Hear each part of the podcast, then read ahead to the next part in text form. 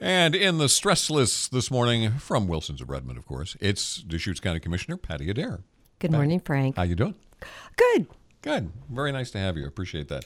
This morning we've been talking about the update that the county commission got on the courthouse design. So, can what are your thoughts on that? Um, it's excellent.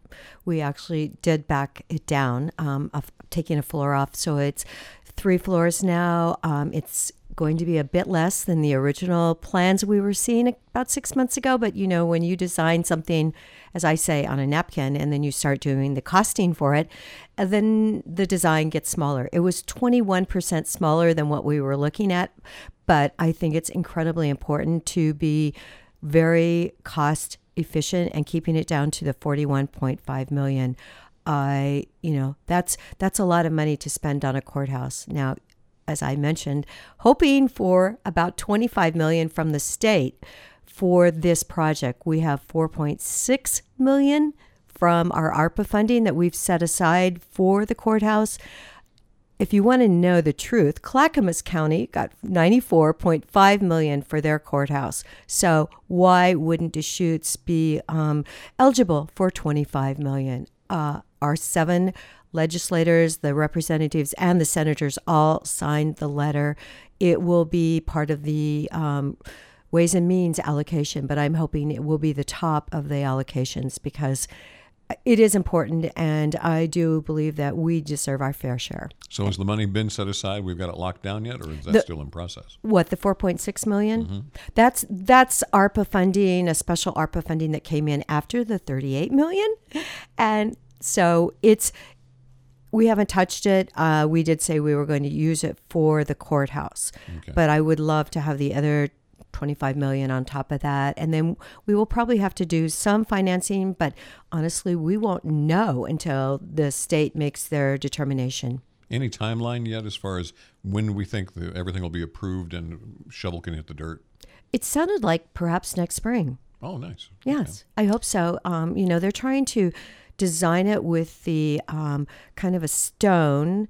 It's that has a 50 year uh, life. It has to be cleaned every 10 years, but something that will um, be, you know, magnificent to look at, respectful of taxpayer money on the other hand. Mm-hmm. Okay. Uh, let's talk about another building, the A.J. Tucker building. Uh, that seemed like it was on the market, nobody bid, went off the market. Somebody decided to buy maybe some. It was just in and out, in and out. Where is that situation now? I still think it's um, in and out. I'm honestly hoping that someone will see that and realize the historical value of the of that structure, and um, you know, you know, make a stand and say, hey, I'll take it. I'll, you know, I'll make it as my, you know, commitment to Deschutes County and I'll move it somewhere, you know, like our fairgrounds or even maybe at the High Desert, you know, the High Desert Museum. I mean, there are wonderful locations for it to have its proper recognition. Yeah. So the idea is that it either gets moved or it gets demolished. Right. How quickly are we coming up on a deadline to get this done? I think we keep hoping that something good's going to happen. I know we had it. I know they were discussing it yesterday. Um, you know, I'm not sure how long we can extend that. Okay. But so I would say probably till we really start the courthouse. Still available. Yes, still available. A great deal, and um, very historically important. It's just like my grandparents' sawmill is at the High Desert Museum. That means so much to me. And moving AJ Tucker somewhere, I think is appropriate. All right. Um, there's something else too about uh, not landfill, being able to sell gas to Cascade Natural Gas. Have you heard anything about that? Yes, okay. it, we did have a um, update on that yesterday. We will be signing that contract, and it is an opportunity for the next 30 years. They will be able to sell the gas to um, Cascade Natural Gas, and it could be um, as much as our 30% up to 650,000 a year in revenue for Deschutes County landfill. So it was clearly a win-win. It took a while to put that all together, but I think it's important. It will, with this contract, be market dependent, our 30%. So if natural gas goes down, our revenue will go down, but but the way natural gas is, I do believe that it, this is great.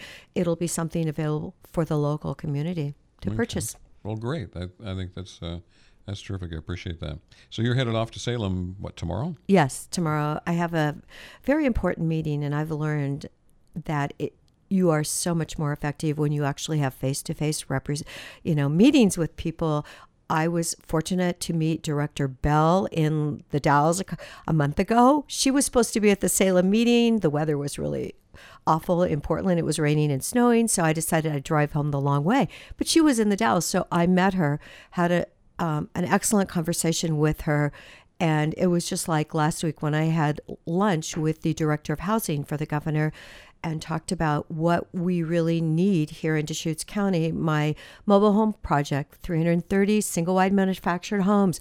I really, and I need help from the governor. So, meeting with um, Taylor last week was incredibly helpful. And if it, you know, if it doesn't quite go through, I know next spring I have already done my work on that, but couldn't get a hearing this year. And it's right outside the UGB. I feel like what do we need more of but workforce housing and it's an opportunity for people actually to buy them and then develop some equity and then sell them and you know move on and this to me is the american way I know you've been working on this project for quite some time. i have yes Um, what else is on your plate for tomorrow at your meeting? Tomorrow. Well, I will be going through the Capitol to remind those important parties of the Ways and Means Committee how significant that 25 million is for Deschutes County, and just reminding them what we can do. Um, last week, I was talking to Representative Owens, water expert Harmony. Deschutes County um, is part of a one of the bills in the water package removing juniper trees. This is so important.